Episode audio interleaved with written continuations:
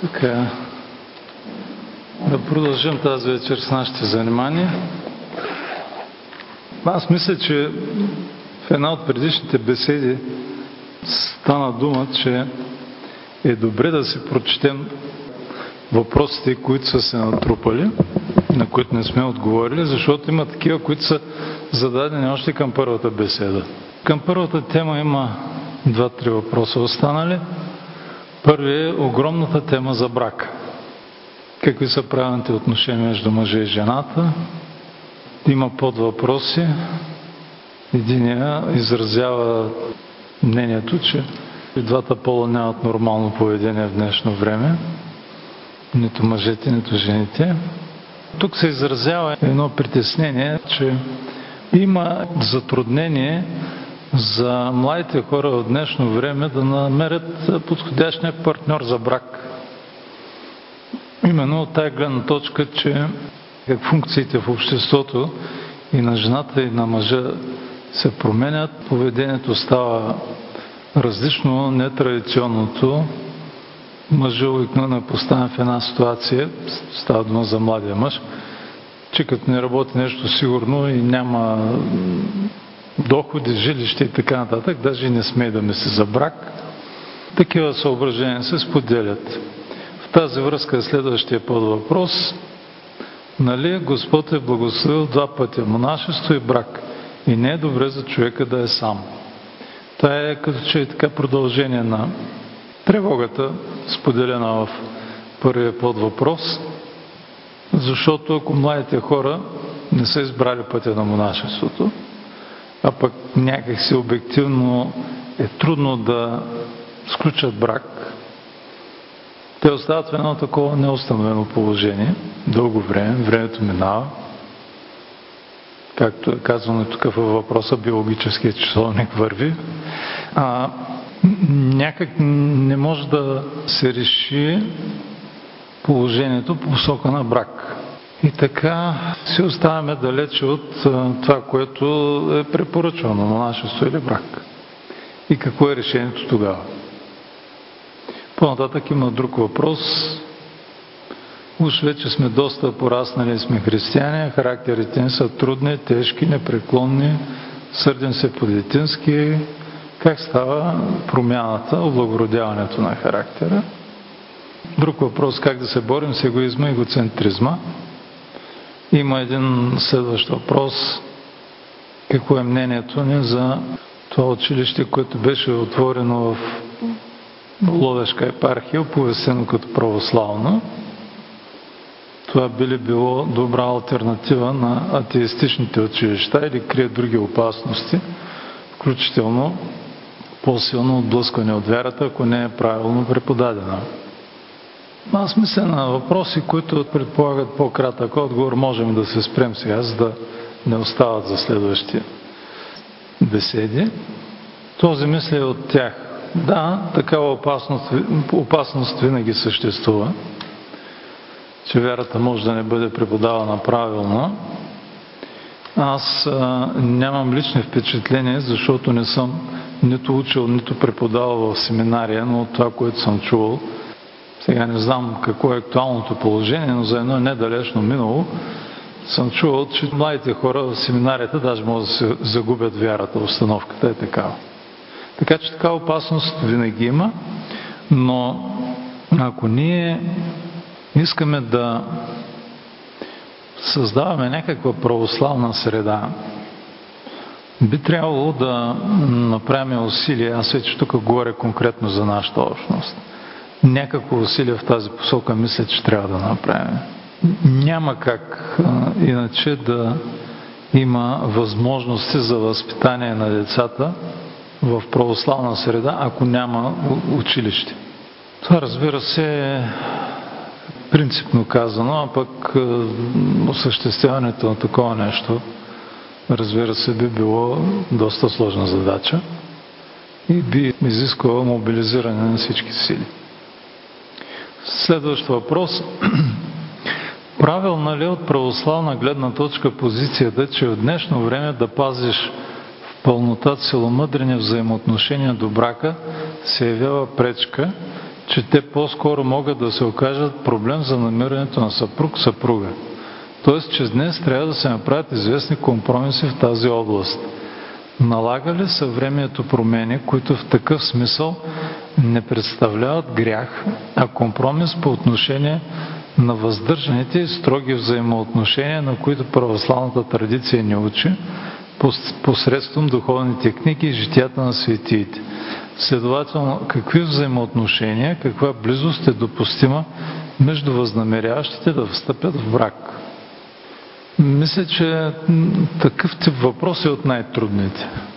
Той уж предполага един прост отговор, кое е позволено, кое не е позволено, докъде, докъде може, докъде не може. Обаче предполага и известна тенденция въпроса, както е поставен, че абе то не може точно така, както е било в миналото както са били класическите изисквания. Може ли вече да мислим, че това не е грях, а по-скоро компромис? Въпроса е до някъде изложена на гласата какъв отговор се очаква. Но, но най-трудното е, че тук се изисква някакъв нормативен отговор. Това може, това не може. До тук да. А по-нататък вече не. А такива отговори поначало не мисля, че биха били изобщо възможни, защото това във всички случаи би било въпрос и на пастирски отговор. Тоест той трябва да бъде съобразен с конкретния човек, с конкретната ситуация. Да се изхожда от неговите нагласи. Освен това, за да може да бъде обяснена една традиционалистична православна гледна точка, би трябвало да се обяснят много неща предварително. И те вече не са толкова прости. И всъщност тези неща, които би трябвало да се обяснят, аз се надявам, че някои от тях ще бъдат обяснени в този цикъл беседи, който провеждаме. Има един друг въпрос, на който се спомням, че до някъде отговорихме. Той беше свързан с еволюцията, но част от него остана. Той е интересен. Започва така, от половината нататък, откъдето не е отговорено. И отново във връзка с измененията като адаптация към средата. Как стои въпросът с човешките раси? Можем ли да смятаме, че те са възникнали вследствие на приспособяване към условията на средата в различните географски ширини? Или казано по-общо, приемливо ли е, изключвайки макроеволюцията, т.е. преминаването от един вид в друг, да допускаме микроеволюционни процеси или изменения в рамките на един конкретен вид? Бих започнал втората част на въпроса и да припомня, мисля, че това вече го казахме тогава, трябва да правим различие между понятието еволюция в собствения смисъл на думата или по-скоро в смисъл, в който го използват еволюционистите като възможност за преход от един вид в друг. А Другото е просто процес на изменение. То не е еволюция в този смисъл на думата, когато става дума за в рамките на един конкретен вид. Да, в такъв смисъл, естествено, това е наистина научен факт. Това не е теория и философия, каквато е теорията на еволюцията. Това е научен факт. Всички знаят, че даже възможностите за промени и адаптация са невероятни на, на видовете. В този смисъл обаче в началото на въпроса, как стои въпросът с човешките раси? Можем ли да се позволим да смятаме, че те са възникнали вследствие на приспособяване към условията на средата в различните географски ширини? Това вече си е, бих казал, конкретно частен научен въпрос и аз не се наемам да дам отговор на, на такъв конкретен въпрос, той вероятно предполага много проучване и изследвания. Да, вероятно тук може да става дума за приспособяване. Има интересни места в книга Битие, в първите глави, в които ние виждаме, че понякога духовно нравствени, постъпки с духовно нравствени измерения водят до чувствителни промени на човека. Ако си спомняте, след убийството на Авел, Каин също получава проклятие. И следствие на това проклятие, неговите потомци са доста по-дребни на ръст от потомците на Сит, другия син на Адам и Ева, който те раждат след убийството на Авел. И по-нататък се говори, че те се разделят. Едните ситовите потомци живеят по-близо до рая, а тези на Каин се отдалечават. Стават все по-древни на ръст, някак се изражда тази част от човешкия род. И това е следствие на проклятието.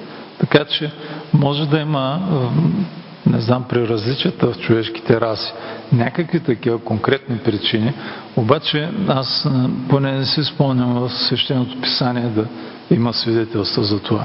А то би било съществено и надали би било пропуснато. Така че това са само едни съображения, които бихме могли да кажем по този въпрос. Тук е един друг конкретен въпрос, за който се прави оговорка, че не е свързан с темите за човешката природа. Той е свързан с преображението на Господа. Когато учениците виждат Христос в Божията слава да общува с Моисей и Илия. Самият въпрос е как е било възможно да се яви Моисей, който би следвало по това време да е в преизподнята в очакване на Христос. Въпросът продължава. Тук може би е място и за разяснение на това какво е ад. За рая вече беше обяснено и малко или много има някакви представи. Така, втората част на въпроса сигурно ще оставим за някакви по-нататъчни разговори, защото много би ни отклонила. Но при първата може да се каже сравнително накратко как е било възможно да се яви Моисей, който би следвал по това време да е в преизподната в очакване на Христос.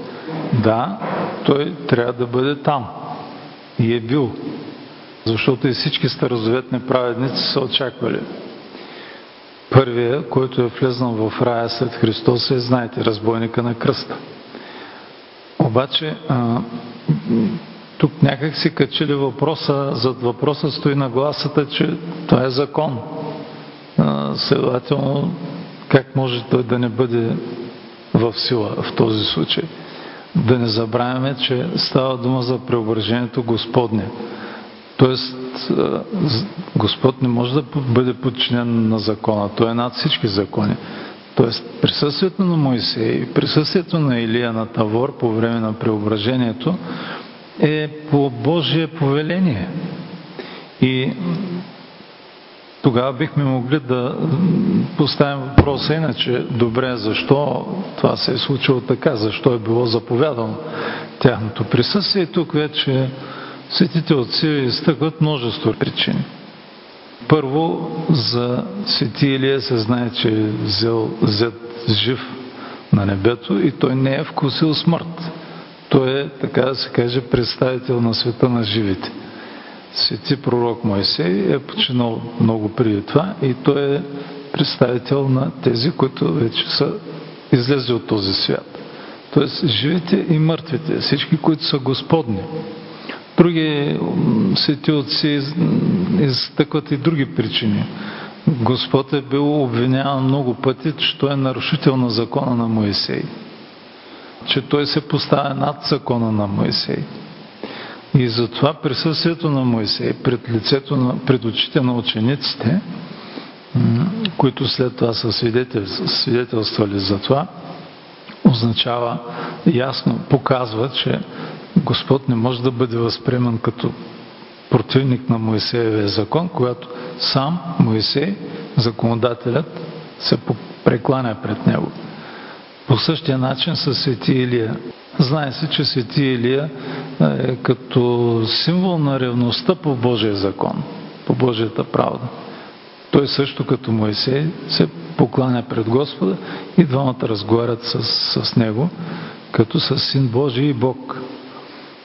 Има и много други, поне няколко се сещам така конкретни причини, поради които това е било повелено, тяхното присъствие там. Но мисля, че това е за сега достатъчно по този въпрос. Следва един друг въпрос, който е вече към по-късните беседи, мисля предпоследната. Той е от няколко под въпроса, на някои от тях ще отговорим, защото не са дълги, т.е. не предполагат пространни отговори. Въпросът е във връзка с формирането на християнския мироглед. Значи тази му първа част се отнася още към първата беседа. Тогава споменахте, че съвременният човек се формира и от средата, в която се намира. Роднини, приятели и прочие. Тогава християнската среда от какво се състои? Свързана ли е с хората? Съответно, кои хора формират християнската среда? Мисля, че тук отговор е прост и е очевиден. Разбира се, че християнската среда се състои от хора, хората, с които ние общуваме и кой може да я формира, естествено, хората, които са носители на такъв светоглед, на християнски светоглед. Това е нашето голямо усилие да, да направим това, което е по силите ни, да формираме такава среда, в която да можем да общуваме. По-нататък, втора част на въпроса. Нашето съществуване би ли било възможно и без да се е случил първородният грях? От какво се състои човека? Душа и тяло. Каква е всъщност първичната форма на човека? Мисля, че ние го изложихме това, но ще го повторим накратко. Човекът се състои от душа и от тяло. Нито само душата, нито само тялото е човекът, а е неделимото съчетание от едното и от другото. Той е създаден едновременно в мигновенен акт, както казват отците. Когато се говори за последователност, остава впечатлението, че първо е създадено тялото, а след това Бог е вдъхнал в лицето на човека душата, Божието дихание, той е станал жива душа. Тази последователност не трябва да се схваща като времева. Това е просто едно описание.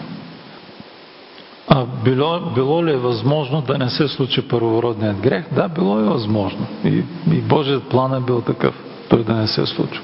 Мисля, че за това също говорим в някои от беседите. По-нататък се пита, след като първите хора са виждали и общували с Бог, а ние поради греха си вече не можем, тогава еволюцията би ли могла да се обоснове като вярна? Тук въпросът опира отново до разграничаването между понятието еволюция като развитие, преминаване от вид в вид, происход на видовете един от друг и еволюцията като промяна. Защото тук става дума само за една промяна.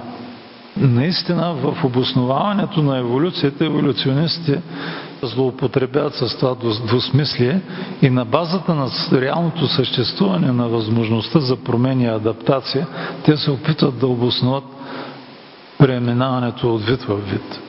Обаче тук очевидно става дума само за промяна и тя е промяна вследствие на греха и то дори тя е промяна отрицателна, не като развитие, като регрес, като изгубване на способности.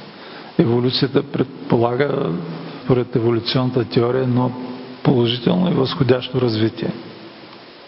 По-нататък този въпрос продължава. Казахте, че Земята е била част от Вселената, в която е раят. По-скоро, ако трябва да уточним обратното, раят е бил част от земната действителност. Поне в началото, след сътворението и доста дълго време след това. Но това означава, че навлизаме в една все още нова теория, която за момента обяснява до някъде съществуването на две свята. Според Мечио Како и уравнението му базиране на теорията на струните, Бог съществува. И то не в смисъла на Бог на желанията, а именно този Бог, за който Айнштайн говори. Богът математик, който е промислител на всичко. И то толкова велик, че даже е промисъл и всичко, което се случва около нас. Ако приемем тази теория за доказателство, това не би ли означавало, че нашето съществуване не би било възможно без първородния грях? И ако всичко е промислено, то в каква степен имаме свобода и следователна отговорност ние да се спасим чрез нашите постъпки? Отговора има, на този въпрос има доста моменти.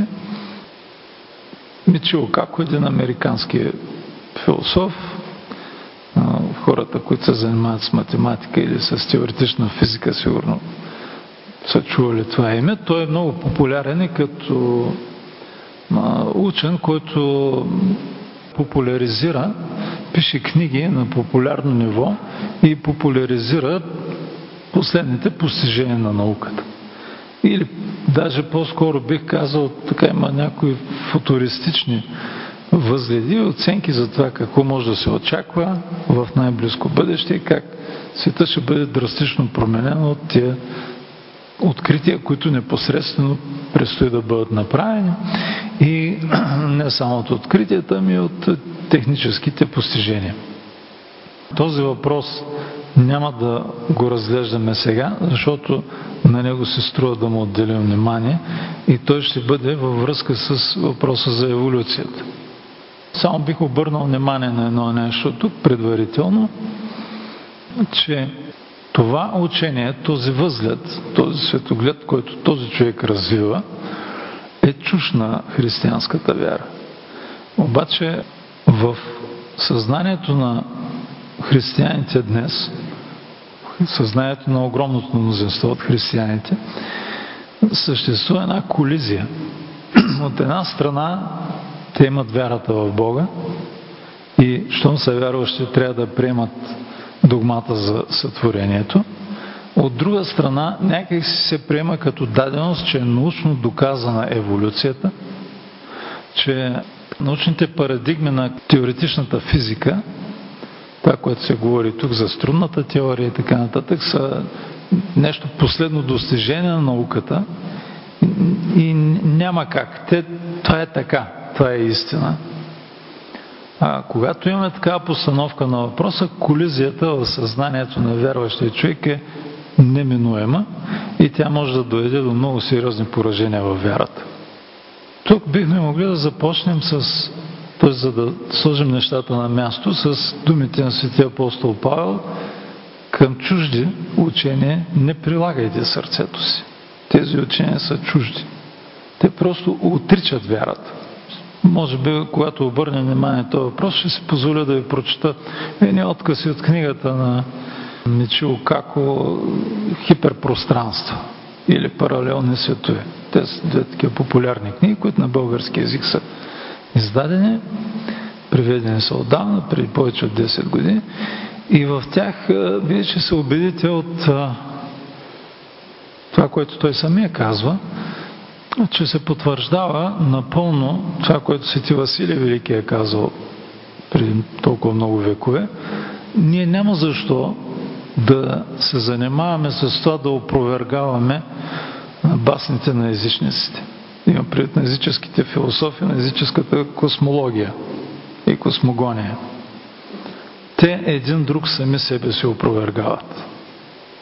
В изложението, което прави Мечило, како той самия сякаш не осъзнава как изброява в една поредност, как учението на Нютон е заменено. Стигнали сме до теорията на Айнштайн, всеобщата теория на относителността.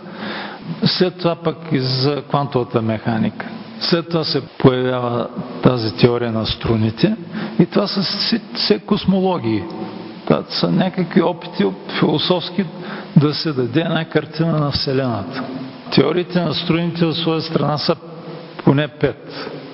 Сега в момента последния опит всичко това да се обедини и да се направи една всеобща теория е така наречената М-теория. Обаче самите теоретични физици казват, че това още не е направено. Тоест, те са на път да осъществят това теоретично обобщение. Ние кое да опровергаваме, кое да коментираме последно. Но тук ще отбележа и това, че като един план в бъдещите беседи се очертава и необходимостта ние да поговорим поне в една беседа за начина по който християните познават истината. Защото научното познание е нещо като религия в днешния свят. Достатъчно да се каже, учените установиха, че. Или научно доказано е, че. И след това може да има най-смехотворната глупост, обаче никой не я поставя под съмнение. Аз се изкушавам, но да не губим време. Човек може да отвори Уикипедия и да прочете какво там е написано за историята на Земята. Значи, ако човек е не предубеден, просто ще си каже, това е на нивото на древните езически митове. Но, както казах, на тези въпроси се струва да се спрем подробно, затова защото те имат много сериозно отношение към православния мироглед, към християнския мироглед, тъй като този тип възгледи са масово разпространени. Те са доминиращи, те са господстващи. И християнина трябва да има, така да се каже, здраво да стои на краката си, да има спокойствието, увереността и знанието. В какво отношение те се намират към нашата вяра и какво отношение следва ние да имаме към тях. Накрая завършва въпроса. Ако приемем тази теория за доказателство, това не би ли означало, че нашето съществуване не би било възможно без първородния грях? И ако всичко е промислено, то в каква степен имаме свобода и следователно отговорност ние да се спасим чрез нашите постъпки. Затова исках да обърна внимание, че между понятието промисъл, Божий промисъл и предопределеност знак за равенство. А то не е така. Това, че Бог промисля, това означава грижа за човек. В този смисъл, в който са го използвали физиците и математиците, който тук се цитира, че този велик математик, Бог, се е, промислил всичко, което се случва около нас, става дума по-скоро за другия аспект, като предопределеност. Затова се пита, ако Бог може да промисли всичко, то не е ли предопределено? И ако е предопределено, ние каква нравствена отговорност носим? То е определено така се случи толкова. А, този въпрос се оказва препани камък за немалко християни. И не само християни. Ако Бог може да има предзнание, това не означава ли, че има предопределение? Не, не означава. Това може би ще трябва също да бъде обяснено малко по-подробно. Това, че Бог знае, защото Той е сърцеведец, познава нашите сърца по-добре от нас самите и той може да знае ние какво ще изберем да направим. Но това не означава, че нашия избор е ограничен и предопределен. Напротив, ние го имаме в пълнота. Затова и носим нравствена отговорност. Това е най-краткият отговор. Има и още един въпрос, който пак е за еволюцията. С молба просто да поговорим повече за нея. И тук отново се посочва, че мнозина християни се опитат да съвместят еволюцията и сътворението. Някои оттъждествяват с шесте творчески дни. Ние мисля, че казахме някои неща вече по този въпрос. Но очевидно въпросите за еволюцията са много и няма как да не се спрем на нея. Аз започнах беседите направо от въпроса за сътворението на човека, за да се концентрираме и насочим върху проблемите на, на човешката природа, за да можем след това оттам да правим духовно-нравствените изводи по въпросите, които ни вълнуват, които поставихме така най-наедро в първата беседа. Обаче, наистина, има основание поставянето на въпроса за еволюцията, защото това е господстващото мнение, това, което се преподава в училищата в света, в, навсякъде в системите на образованието. И е много важно за християнския мироглед да бъде направена тази съпоставка. Обаче, за да може да направим съпоставката, ние би трябвало да се минеме първите уроци, които прескочихме, т.е. да се върнем на сътворението от начало и да разгледаме първите пет дни, творческите дни, до шестия, когато е сътворен човека, откъдето ние всъщност започнахме. И това ще започнем да го правим на следващия път. За да може не първо да изложим християнското учение, след това да изложим еволюционната теория и да направим съпоставка на двете. И един последен въпрос за печата на Антихриста. Като се каза, че разни рускоязични текстове, видеоклипове изпълват интернета с разкази от първо лице за съновидения, откровения с по-нови подвижници, включително с свети Серафим Саровски, които убеждават хората и ги предупреждават да не вземат каквито и да било нови документи, че там било числото, че сега сме в най-последно време и внушават сякаш, че получаването на тия документи, макар те да не са самия печат, обаче някак обвързват и ако човек веднъж ги вземе, след това няма как той ще приеме печата. И нещо интересно, някои от тия старци съвременни, които говорят за тия неща, смятат, че толкова е напреднало времето, че и за семейство няма смисъл да мислиш.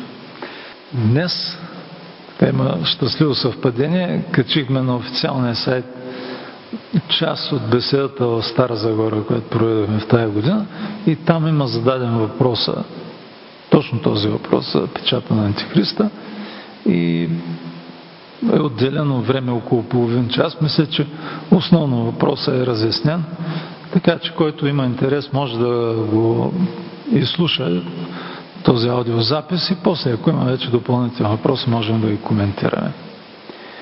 Сега да преминем към основната част от нашата тема, която всъщност е собствено въпроса за кожените дрехи. Ние миналия път бяхме предвидили да започнем с тях, но ако се спомняте, решихме, че е по-важно първо да направим достатъчно разяснение за понятието Божият образ. Защото той е нещото, което учи, т.е. Божия образ в човека, или иначе казано, това, което в човека е по Божия образ, защото той, е което в човека не се променя. Променя се обаче неговото място в цялостната човешка природа и съотношението му с нейните други части, душевната и телесната но да видим и как се променя изобщо цялостната човешка природа с обличането на кожените дрехи. Това понятие се среща в 21 стих на 3 глава на книга Битие и направи Господ Бог на Адама и на жена му кожени дрехи, с които ги облече. Тълкователите приемат, че освен буквалния смисъл, този стих има и друго много по-дълбоко значение – Важно е да се помни, че Бог ги облича след грехопадението. Т.е. това е нещо, което не се отнася към първоначалната човешка природа в нейното естествено състояние. Такъв какъвто Адам и Ева са били създадени. Какво става след обличането на кожените дрехи? Но още преди обличането нещо се случва с хората. Спомните си стиха, който ние разгледахме. Видя жената, че дървото е добро за ядене и че е приятно за очите и много желано, защото дава знание, взел плодовете му и яде. Пададе на мъжа си, та яде и той. След това те се скриват в градината на рая, след това е диалога с Бог, в който те не използват възможността за покаяние. И след това се произнася наказанието и чак след това те са облечени в кожените дрехи. Но както казах, нещо вече се случва. Какво? Очевидно не с тялото, но вътре от душата на човека нещо се случва веднага след грехопадението, а именно на влизането на страстите. Следствие на грехопадението то започва отвътре, проявява се в външно действие и се съпровожда вече от новото усещане за греховното състояние, което се изразява в чувството за срам. Свети Филарет Московски казва, че Ева вижда в забраненото дърво, виждате как страстта изкривява възприятието на човек. Не това, което то е. Най-важното в това забранено дърво е, че то е свързано с заповед на Бога а тя вижда в него това, което тя желае. Съответно след това Адам прави същото. Според известните видове походи. И тук Свети Филарет намира, че в този първия греховен акт се проявяват всичките три основни страсти, от които проистичат всички страсти на човек. Всички останали страсти са техни разновидности. Мисля, че ние споменахме за това, още в първата беседа, че трите основни страсти, на, на които човешката душа е подвластна, и които всички израстват от общото стъбло на себелюбието или самостта, както се казва на църковно-славянски, тези три страсти са плътската поход, сребролюбието и гордостта. Иначе формулиране от Ситиан Богослов в неговото първо съборно послание, това са похотта на плътта, похотта на очите и гордостта житейска. Дървото е добро за ядене. Това видяла Ева, това възприела. Възприела, това е израз на плътската поход. Нали, знаете, говорили сме вече, че плътска поход не означава само сексуалното привличане и пожелаване, ами това е изобщо всяко плътско желание. Това число, да речем, и такъв вид на тази страст, като чревоугодничеството. Приятно за очите. Това нарича Светоян Богослов поход на очите.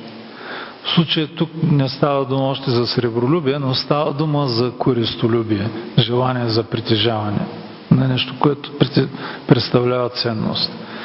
И много желано, защото дава знание, това очевидно е гордостта.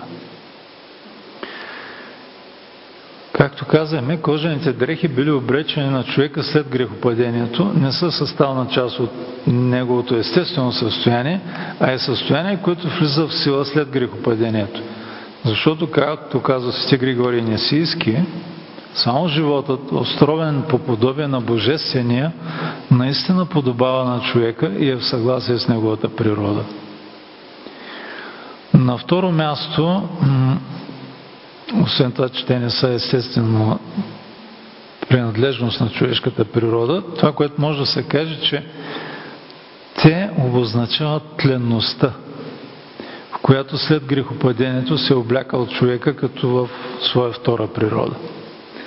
Свети Методий Олимпийски казва, Господ е съшил кожените дрехи, сякаш обличайки човека в тленност.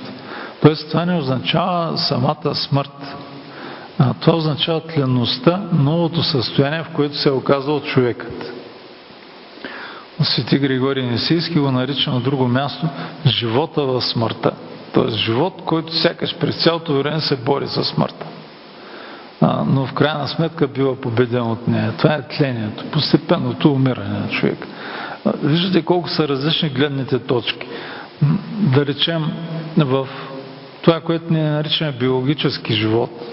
Един съвременен биолог учен би казал, че обмяната на веществата е принадлежност на живота. Това означава, че организма е жив.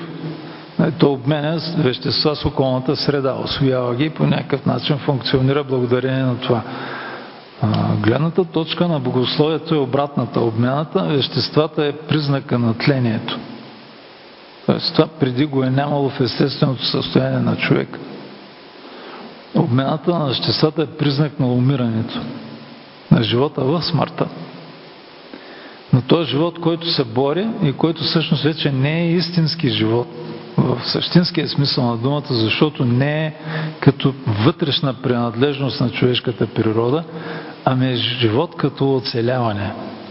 И то с временен успех преподобни Максим Изповедник казва, смъртта съществува като разпад на непрестанно възсъздаващото се тяло, което приемайки и изхвърляйки храната непрекъснато се разлага по естествен начин.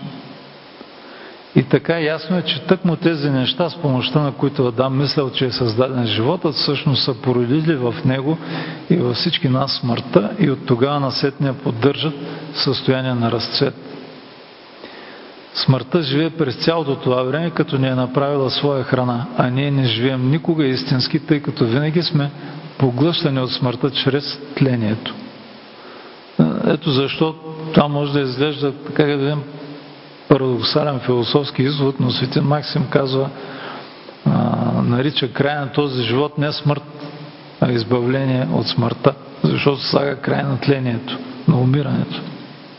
Свети Григорий Несийски посочва като признаци на този живот в смъртта, на това тление, неща, които са придобити, които преди това не са били характерни за естественото състояние на човешката природа, а именно това са половото общуване, раждането, храненето от женската гръд, нечистотата, приемането и изхвърлянето на храната – постепенното израстване, зрялата възраст, старостта, болестите и смъртта. Всичко това, което днес наричаме биологически живот. Всичко това е привнесено. Това е съдържание на кожените дрехи. Тук на трето място трябва да отбележим, като говорим за кожените дрехи, че тяхна основна характеристика е, че те се отнасят не само до телесната част на човешката природа, ами и до нейната душевна част. Как именно? Благодарение на това, че човекът е неразривно цяло от душа и тяло. И душата непрекъснато функционира в взаимодействие с тялото. Когато тялото вече е такова, каквото ние го познаваме, отците го наричат груба плът, плътна. Даже на славянски се използва думата дебелост, което мисля, че е адекватно да се превежда с плътност. То е плътно и грубо тяло, което е характерно също и за безсловесната форма, т.е. на безсловесната природа, животинската природа. По този начин в човешката психика се привнасят някои неща, благодарение на това, че тя е, или по-скоро по причина на това, че тя е непрекъснато взаимодействие с тялото, душата. Целият душевно-телесен организъм е поразен от грехопадението в този смисъл, защото е ограничен в рамките на безсловесната животинската природа. Човекът, казва Сти Григорий Несийски, се е слял със свойствата на безсловесната природа, проявяващи се и действащи в него като страсти. Те влизат в състава на кожените дрехи. Страстите, които в естественото състояние са били добродетели. А за да демонстрират, че наистина кожените дрехи и тия промени се отнасят не само до тялото, ами и до душата на човека, Свети Григорий посочва, че към страстите се отнасят стремежа към славата, скоро преходните почести, алчността, гневът. Това са чисто душевни страсти. Те не са свързани с телесните потребности и с телесното функциониране. Разбира се, самото тяло, преди всичко то, несъмнено също се е облякло в кожените дрехи, и затова е станало такова грубо и плътно. Обаче това не е фатално закрепено върху човека като даденост, която не може да бъде преодоляна. Напротив, от страстите човек може да преобразува душевните си сили, така че да достига до добродетелите.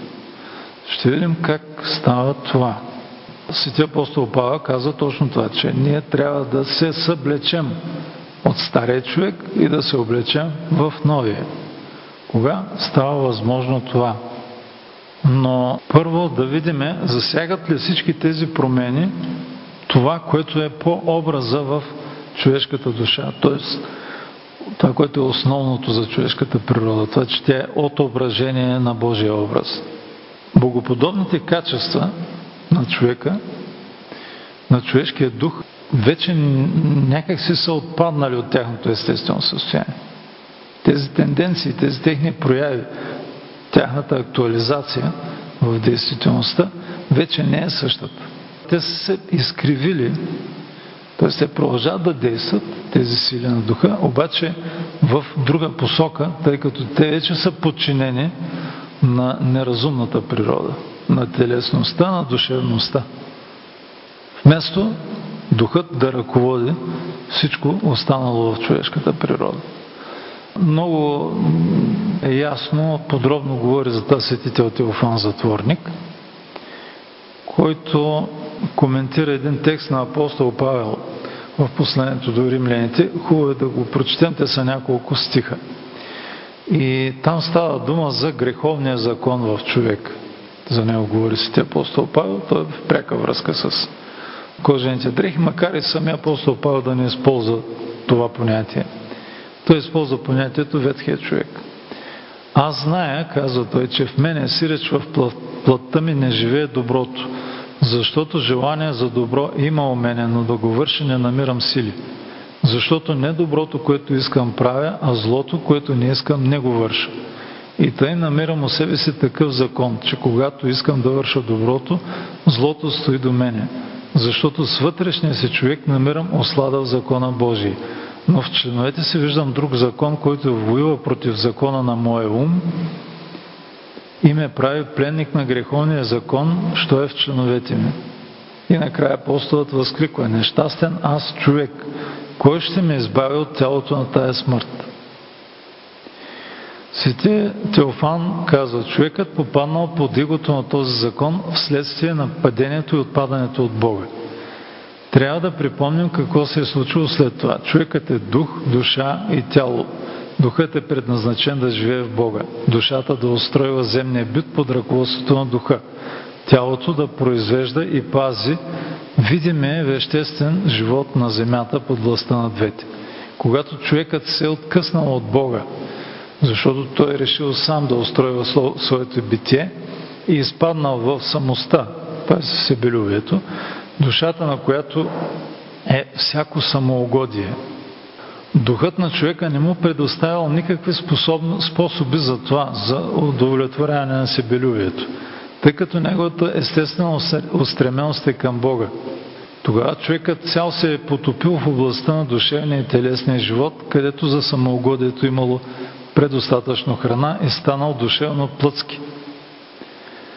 От самостта се породили множество страсти, които заедно с нея нахлули в душевно-телесната област и извратили естествените сили, потребности и функции на душата и тялото и освен това принесли много неща, които нямат никаква основа в естеството. Душевно-телесният състав на падналия човек станал страстен. Някои отци казват, че затова когато животните осъществяват своите жизнени функции, при тях всичко става с мярка и в определени рамки. По силата на инстинкт, по силата на някакви вложени в тях начини за самосъхранение, за оцеляване или за продължаване на рода. Докато при човека, когато става удовлетворяването на телесните потребности, това много лесно се преплъзва и преминава в удовлетворяване на похоти. И тогава човека няма мярка. Той става подвластен на някаква страст. Да речем на някаква плътска страст. А, дали би, би била тя любодеянието или пък чревоугодието или някаква друга такава зависимост.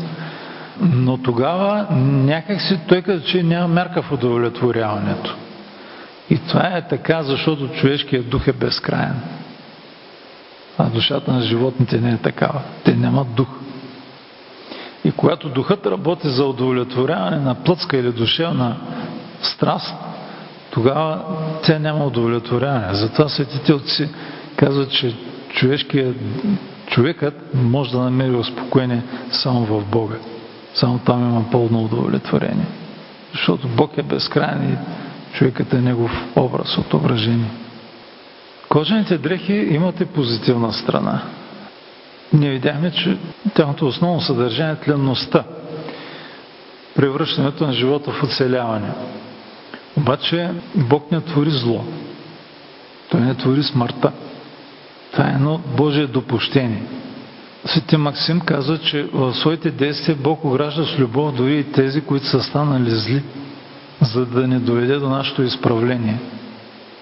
И Бог използва тази нова ситуация като един от възможните пътища, които по неговата многообразна премъдрост могат да доведат човечеството до осъществяването на същия план, който е бил заложен при създаването на човек. Как може да стане това? Кожените дрехи от една страна са, така да се каже, физиологическото последствие от греха, а от друга страна те предоставят тези нови невъзможности, човек да избегне смъртта, да оцелее и да достигне до Христос, до повторното намиране на пълнотата на живота, която принадлежи на неговото естествено състояние.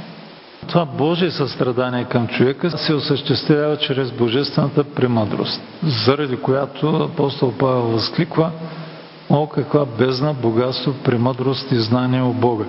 колко са непостижими неговите съдби и неследими неговите пътища.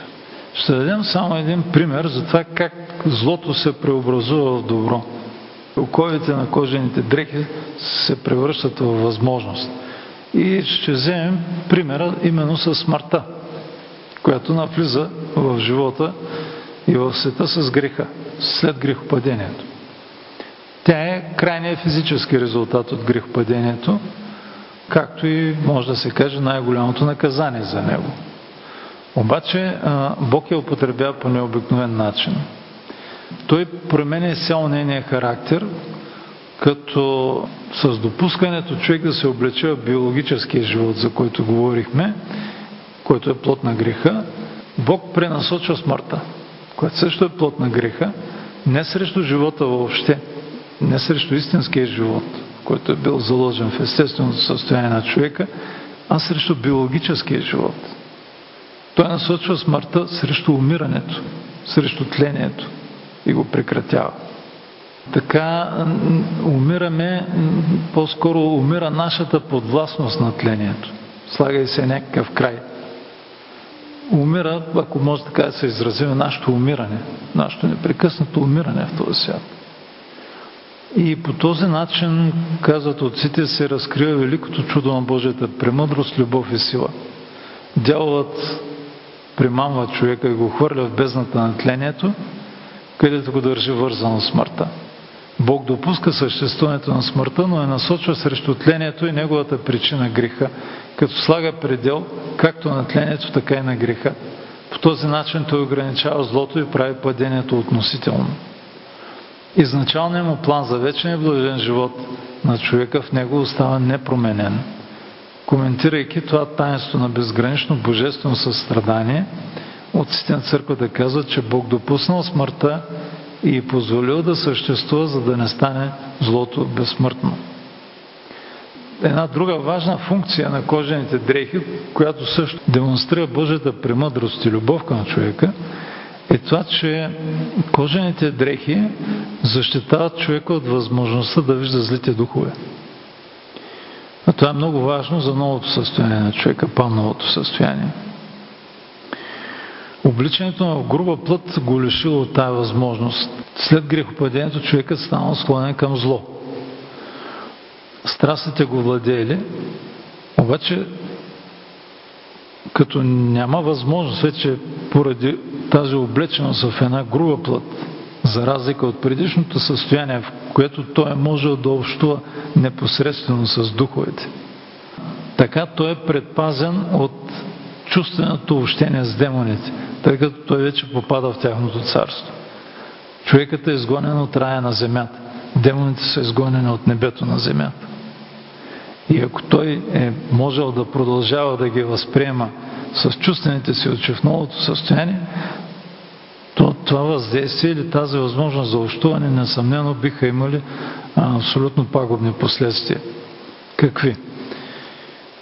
Преподобник Касян Римлянин казва Такова множество зли духове изпълва въздуха, който се разлива между небето и земята и в който те летят в безпокойство и непрестанно заети с нещо, че Божието проведение ги е скрило и отдалечило от човешките очи за полза.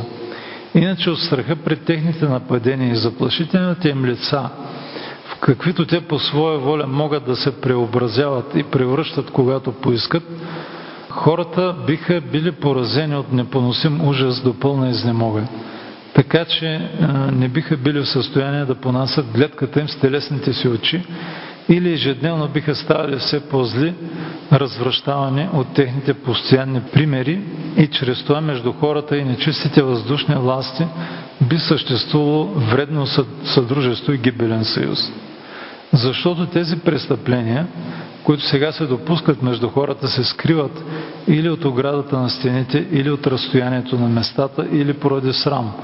Ако биха ги виждали, т.е. духовете, постоянно открито, то биха се възбуждали към по-голямо безразсъдство и неистовство на страстите, защото не би имало никакъв промеждутък във времето, когато не биха ги виждали да извършват техните злодеяния. Защото тях, т.е. злите духове, не ги сдържат нито телесната умора, нито заетостта с домашните дела, нито грижата за ежедневната прехрана, които понякога нас не удържат неволно от нашите намерения. Има и други интересни текстове от светите отци, които говорят по този въпрос, но мисля, че е казано достатъчно. Може би нещо съвсем кратко от Свети Игнатий Бренчанинов, който има така важен аспект, не засегнат в горния текст, който коментира възможността злите духове да се вмъкват при човека, въпреки грубата човешка природа, като една врата, която стои пред тях, която не ги допуща. И казва, тази мярка е толкова по-необходима, тъй като след грехопадението ние се намираме в царството на падналите духове. Като нямат възможност да се вмъкнат при нас, те отвън напомнят за себе си, като ни внушават различни греховни помисли и мечтания и привличат лековерната душа към общение с себе си.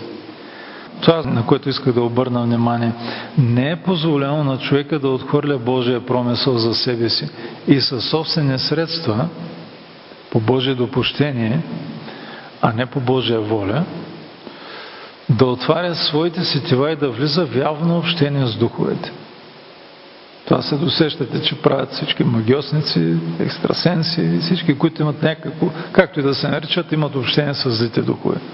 Защото по такъв начин, със собствени средства, за човека не е възможно да влезне в общение с светлите сили. Той може да влезе в общение само с тъмните духове. Защото за светите ангели не е присъщо да участват дела несъгласни с Божията воля и неблагоугодни на Бога. Лекомислените и непознаващи деятелното християнство, което е единствения път за законно влизане в духовния свят, ако Господ даде това на човек.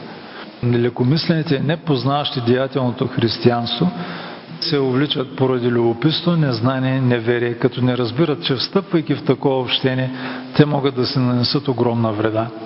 Хората, които са се предали на греховност и са отстъпили от Бога, встъпват в това общение по най-порочни подбуди и водени от най-порочни цели.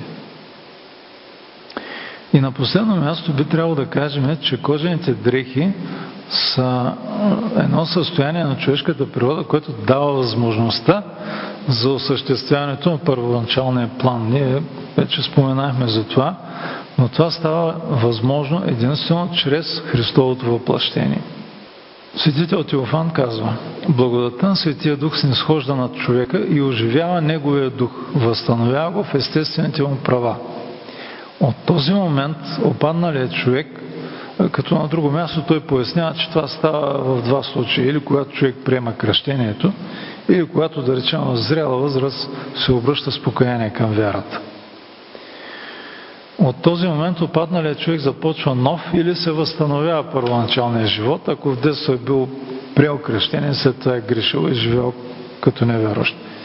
При който нов живот, ръководството и властта преминават към духа, като биват отнети от страстната душевна телесност и животът на човека получава характер на духовен живот, свободен от самоугодливото и сластолюбиво себелюбие. Това е общото направление на промените в човека, който става християнин. Проявите на духа са страхът Божий, съвестта и жаждата по Бога, която се разкрива посредством неудовлетвореността от нищо сътворено. Падналото състояние всички те се проявяват, но са слаби и не им се обръща внимание. Чрез благовестието на Евангелието, Божията благодат, влизайки вътре, пробужда страха Божия. Божият страх оживява съвестта и те заедно отрезвяват и освобождават човек. През съзнанието и волята преминава убеждението. Всичко е суета, а между впрочем, заради това ще погинеш. От този момент започва живата грижа за спасението, което е единствено потребното. Извършва се вътрешна работа през съдействащата и направляваща Божия благодат. Божият страх започва с съда, съвестта измъчва за делата, извършени по душевно-телесната страстност. Идва решение всичко да бъде променено според указанието на Евангелието, което обещава мир с Бога, чрез кръсната смърт на Господа и покой на съвестта, заради решимостта да се живее за напред според нейните внушения или по заповедите, прияти от нея като закон, или обновили закона, написан в нея, като обещава в това помощта на благодатта на Светия Дух. Това решение променя целият предишен живот. На мястото на себелюбието поставя самоотвержението. На мястото на самоугаждането – богоугождението. На мястото на сластолюбието и удоволствието – готовността на всякакви скърби и дори смърт в надеждата за вечното упокоение. Когато такова решение се образува и укрепи под действието на вярата и благодатта, все още действаща и обръщаща отвън в този начален период на обръщането, човек е готов да приеме благодатта вътре. Как? Чрез богоустановените таинства. Виждате какво е голямо значението на таинствата, които ние приемаме в църквата. Чрез тях ние приемаме благодатта вътре в нас. Тя вече не действа отвън. Таинствата, това са покаянието и причастието. Приема таинствата и се преизпълва с благодат, която в първия момент на вселяването си дава на човека да усети цялата сладост на живота по Бога, пред която са нищо всички изпитани удоволствия.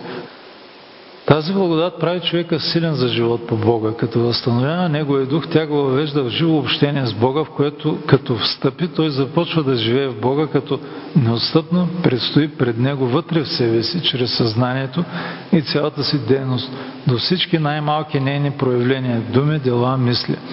Насочва към угодното на Него, не само не обръща внимание на самолюбивото и сластолюбиво самоугодие, но и се въоръжава съзнателно срещу него, като намира удовлетворение, самоотвержението и дори суровото отношение към себе си под действието на ръководещата и укрепваща го благодат. Очевидно е, че предишният греховен закон е паднал от човека, този, за който говореше апостол Павел в посланието към римляните. В действие е встъпил новия закон на живота, който е и закон на духа на живота по Исус Христос.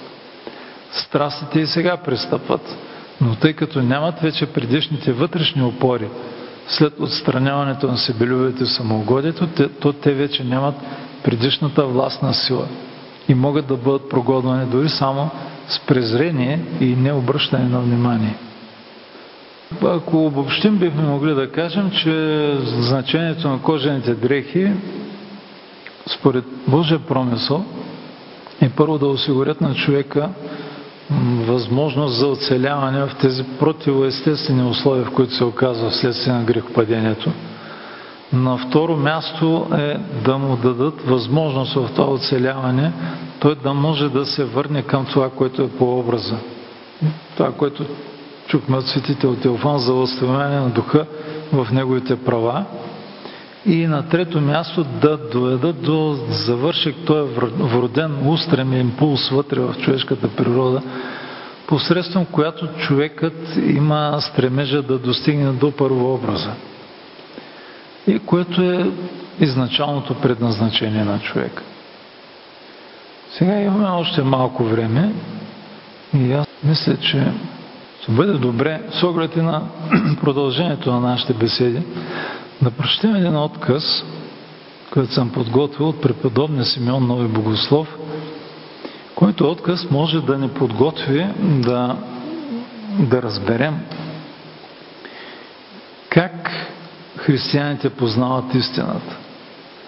Християнската гледна точка поставя това, което се нарича научно познание и което се опира на изследването на света чрез наблюдението, експеримента, измерването на най-низкото стъпало на познанието.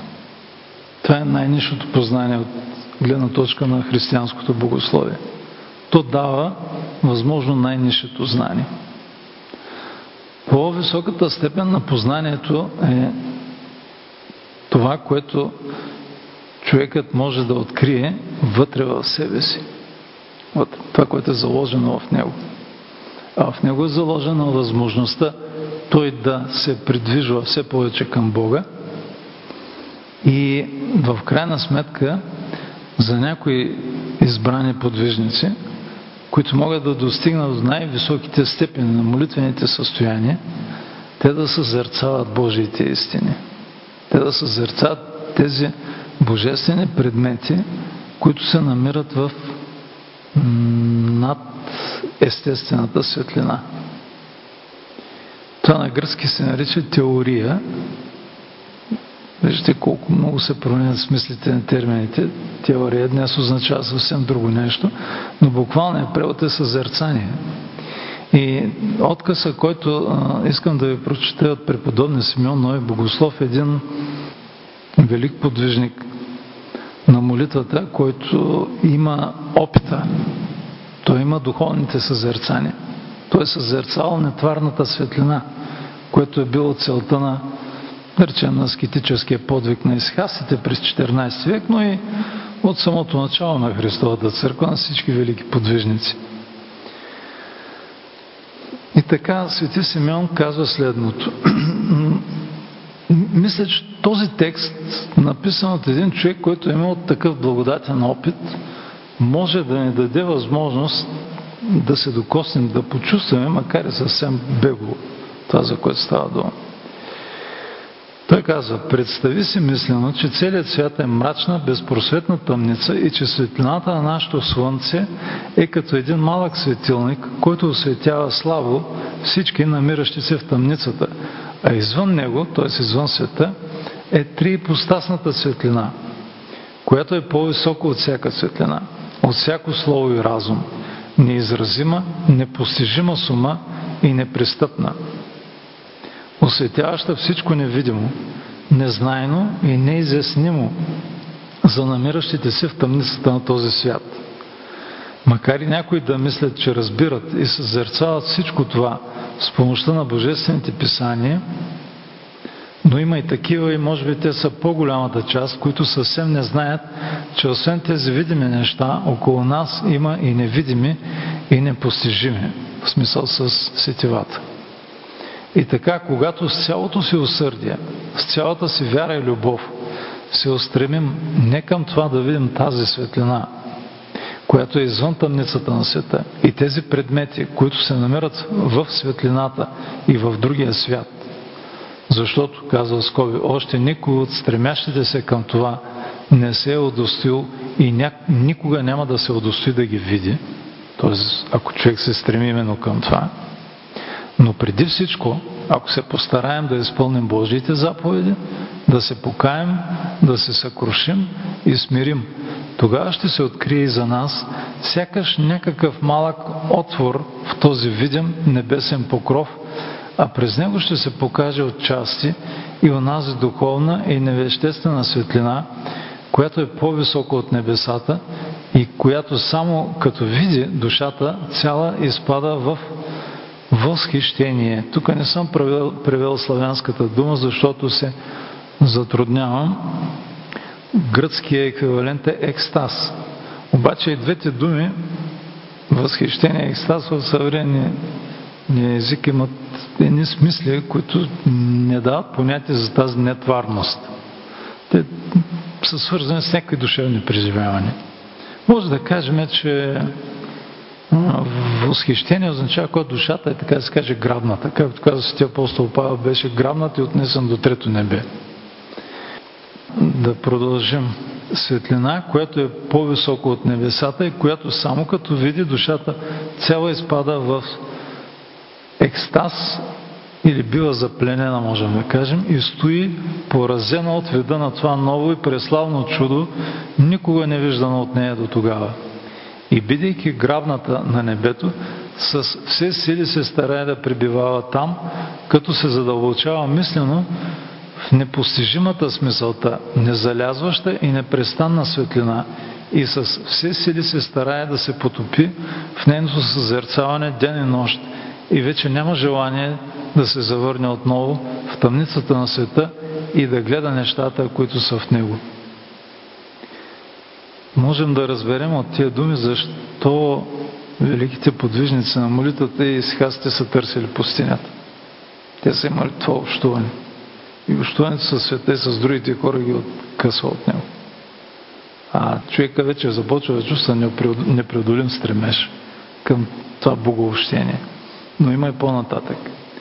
Но когато човек прибъде дълго време в такова съзерцаване на тази светлина, т.е. божествената светлина, нетварната светлина, без да се завръща обратно в света. Тогава за него се отваря небето ли или окото на сърцето му, т.е. ума, той не може да каже това определено.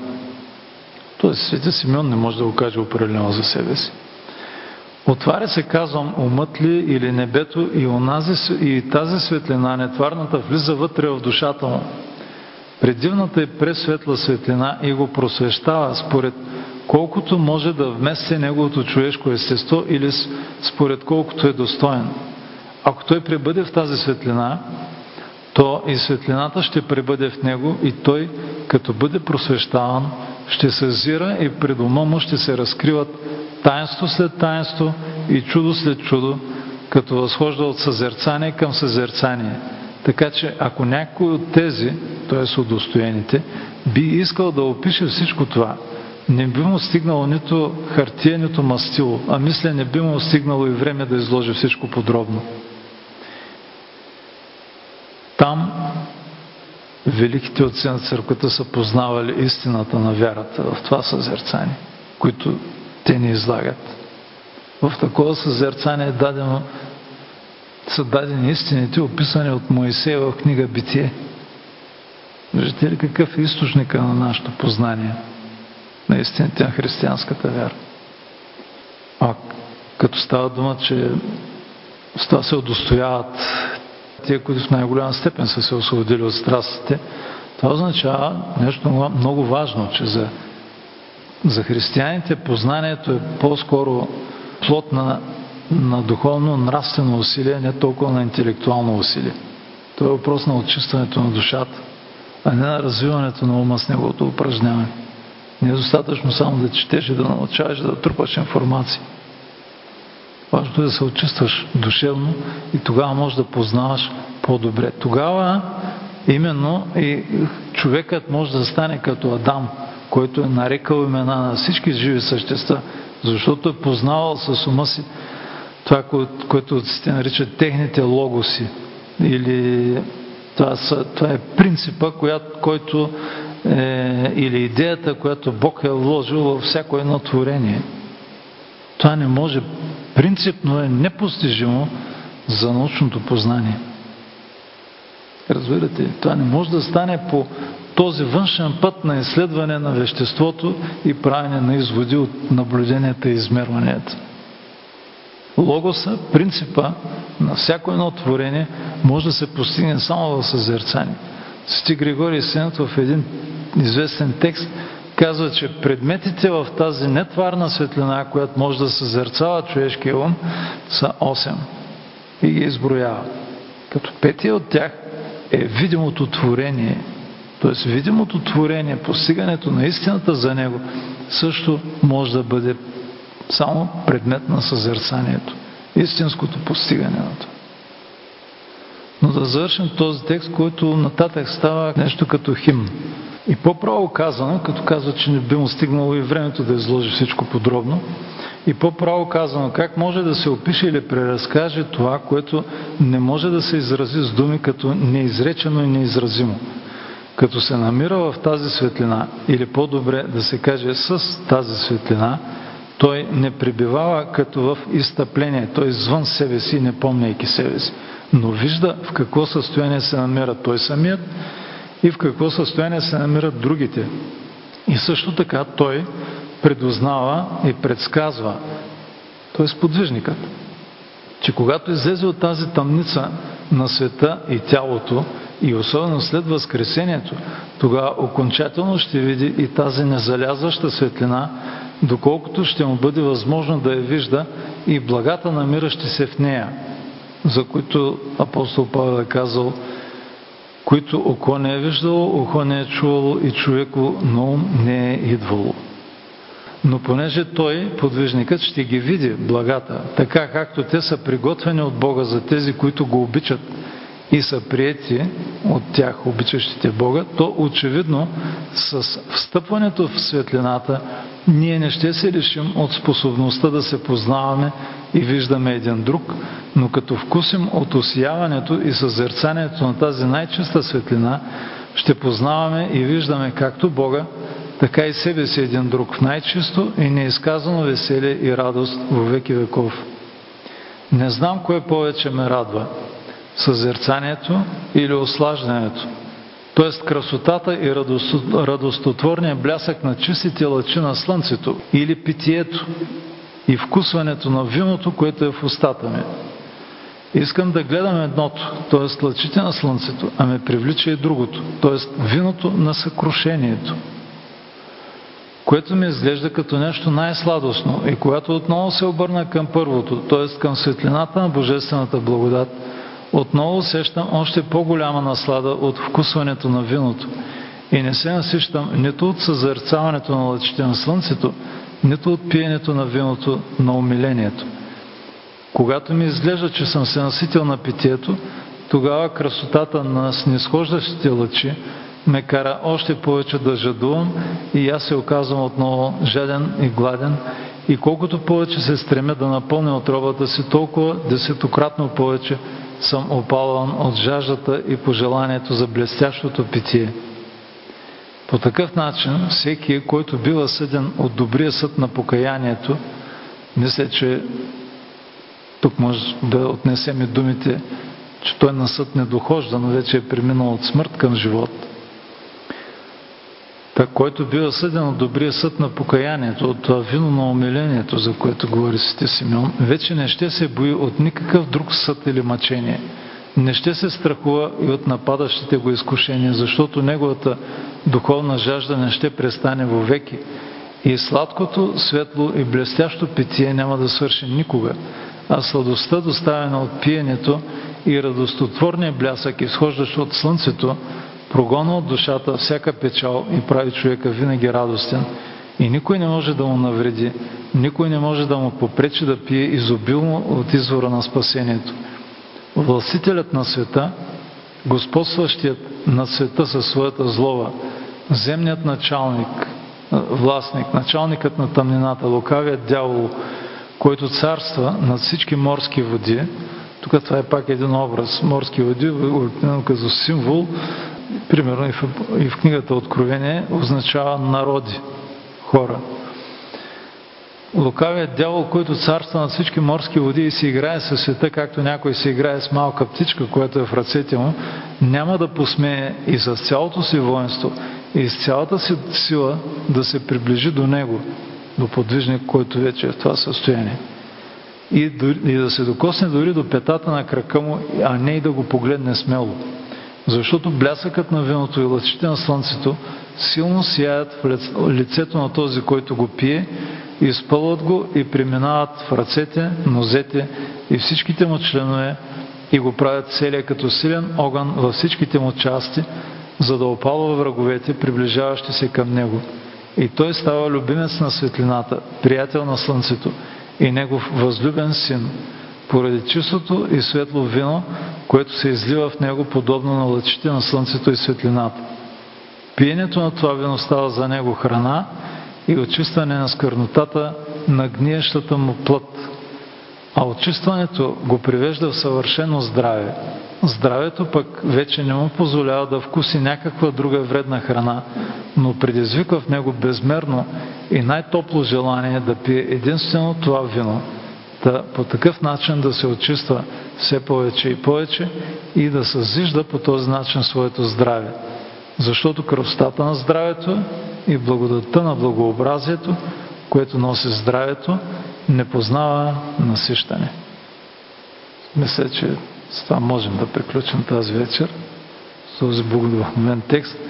Надявам се, че всички се убедихте, че човек може да усети нещо от това. От това, което са имали тези подвижници с такъв висок духовен опит.